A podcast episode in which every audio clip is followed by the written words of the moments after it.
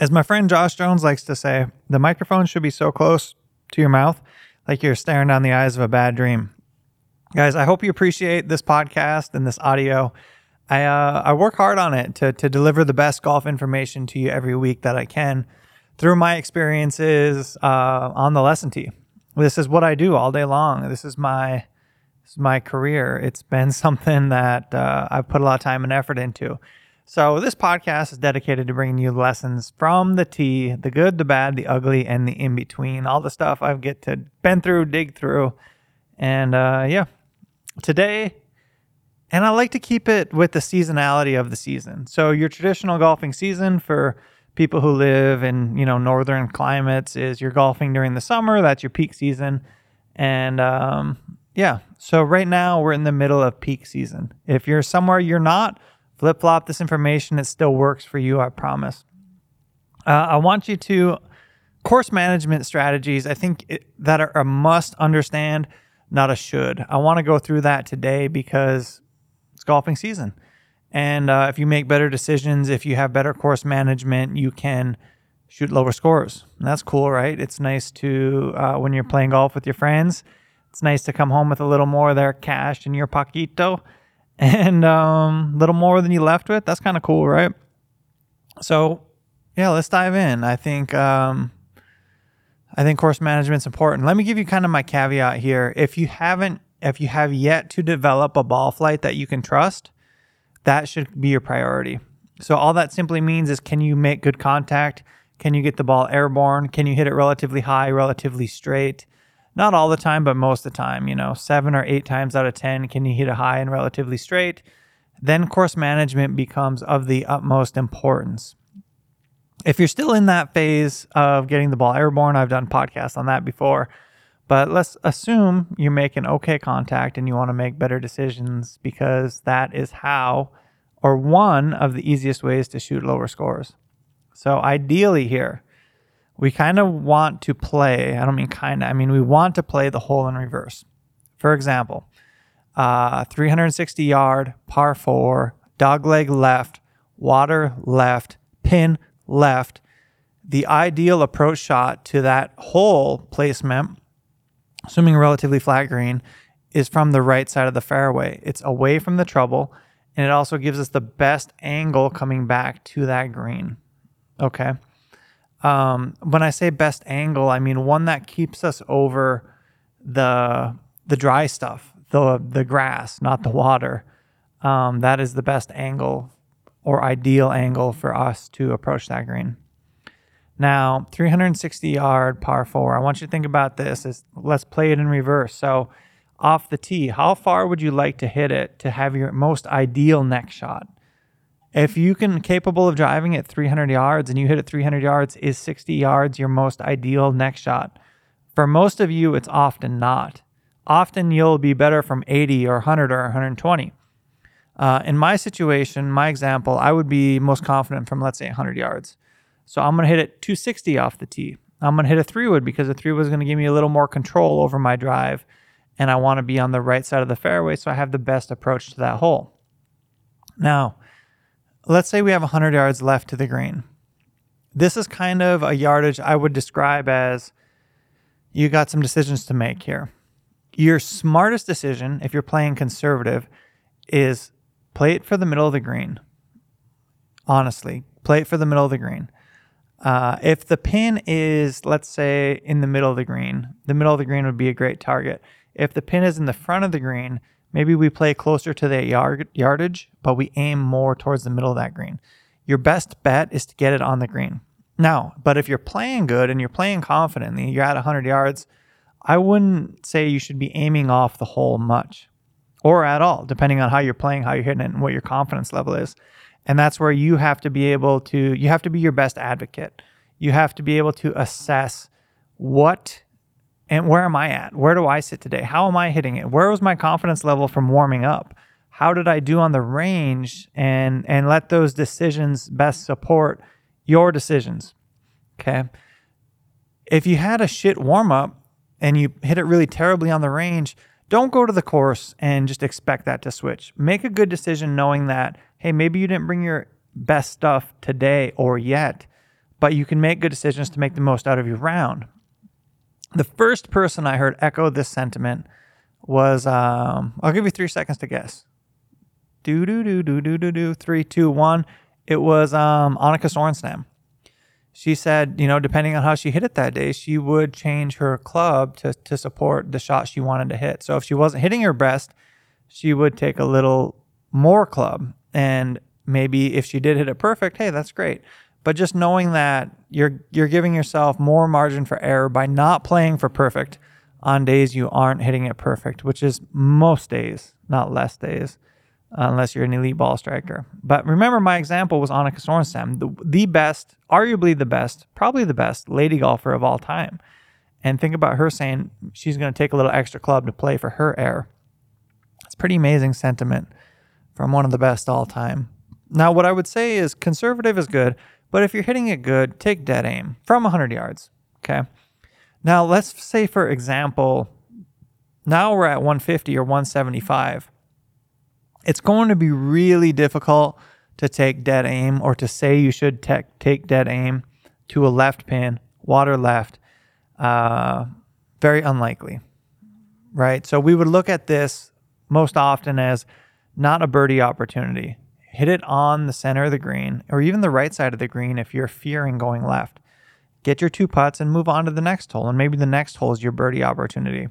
Remember, at the end of the day, 18 pars is highly underrated. Uh, playing boring golf is um, highly underrated. It's something I haven't traditionally done myself. Kind of made a lot of birdies, a lot of bogeys growing up. But uh, being able to go out and have make a lot of pars is not sexy, but effective. And what we want is effective. So hit it on the green, make your pars, go at your birdie opportunities when you can, and um, make good course management decisions. Okay, let's go to the next hole. So first hole, par four, dogleg left, 360 yards. Next hole, par five, 510, straight away, wide fairway, um, pin in the back right, uh, bunker on the left side of the green. Okay, so off the tee, 510 yards, par five, should be bombs away. Now, if you're someone who doesn't hit your driver well, you need to get to a point at which your driver is a tool for you. It needs to be an asset, not a liability. And for a club you might only hit 14 times, it can be very impactful on your ability to score the ball. If you can hit it 260 versus 240, you are basically two clubs closer to the green. So if you're not hitting your driver well, which I want you to assess on your own practice time is centerness of hit, get some Dr. Scholl's, spray it on the face. Where are you hitting it? Are you hitting it on the center of the club face? Likely you're not.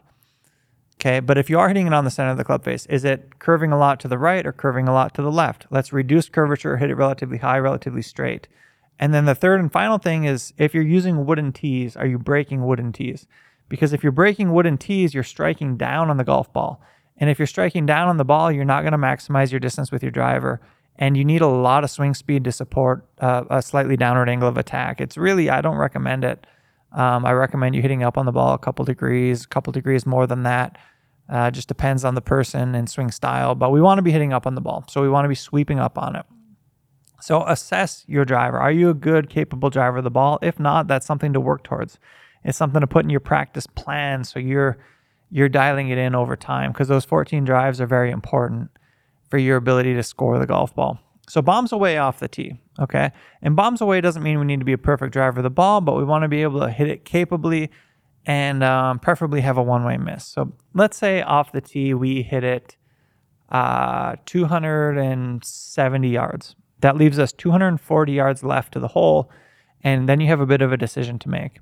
Should you hit a three wood or a hybrid and advance it as far as possible and get it up next to the green? I would say this decision is largely going to be dependent on your confidence with those clubs. If you're confident with them, you're confident in your right to left, then hey, rip it down there, get it as close as possible, or get it on the green and give yourself that opportunity to chip or putt at an eagle. But if that's not the case, and we're just playing our golf swing that day. Maybe you had a poor warm up. Maybe you've been struggling with those clubs. Uh, what I want you to assess is, hey, from from 240, what do I want my next shot to be? Do I want my next shot to be 30 yards or do I want it to be 100 yards?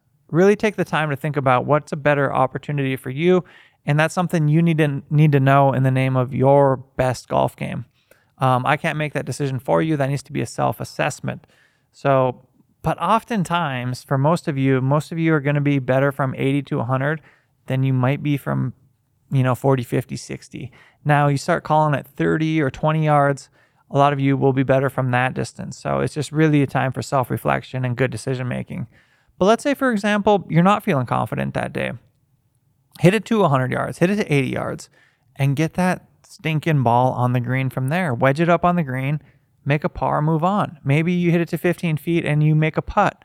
All of these things, all of these good decisions really compound and add up, especially when it comes to the long haul. When we're talking about the long haul and the variability in the high scores and the low scores, players that have these these big high scores and low low scores, a lot of times they're that one they probably have a two way miss, and two they're likely um, they're liking likely making poor decisions, and those poor decisions just don't allow them to to shoot good scores consistently because you know a poor decision might lead to penalty strokes. Poor decision might lead to them short siding themselves on the green. Um, so often, your poor decisions will really hurt your ability to score the golf ball well over time. So, to take away from this podcast specifically, playing golf and making better decisions is one of the easiest ways to lower your variance and lower your average score over the course of time. Basically, if you can play the hole in reverse and understand the location of the pin, how you would like to approach it, and how you would like to get yourself on the green, uh, whatever way makes the most sense for your game that day.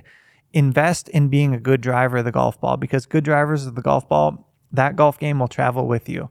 If you're a poor driver of the ball, you're going to see more variability in your scores, and it's going to be tough for you to consistently shoot good scores because you're going to accrue penalty strokes. You're going to get yourself into spots where you don't have shots at the green.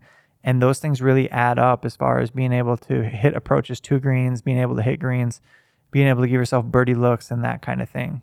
So invest in being a good driver of the ball, make good decisions, play the hole in reverse, uh, get the ball on the green at the end of the day, do honest self assessments so you understand where your game is that day, where you might be struggling, and that will help you formulate your your best practice plan and help you be your best advocate for your long term golf game.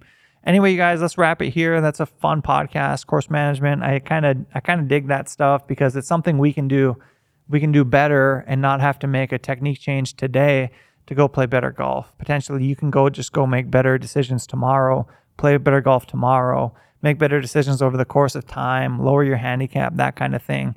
Anyway, leave this thing a review, share it with a friend. Let me know what you thought of it. Subscribe to the channel wherever you're listening to it. And uh, we'll catch you back here for the next one. He's crazy.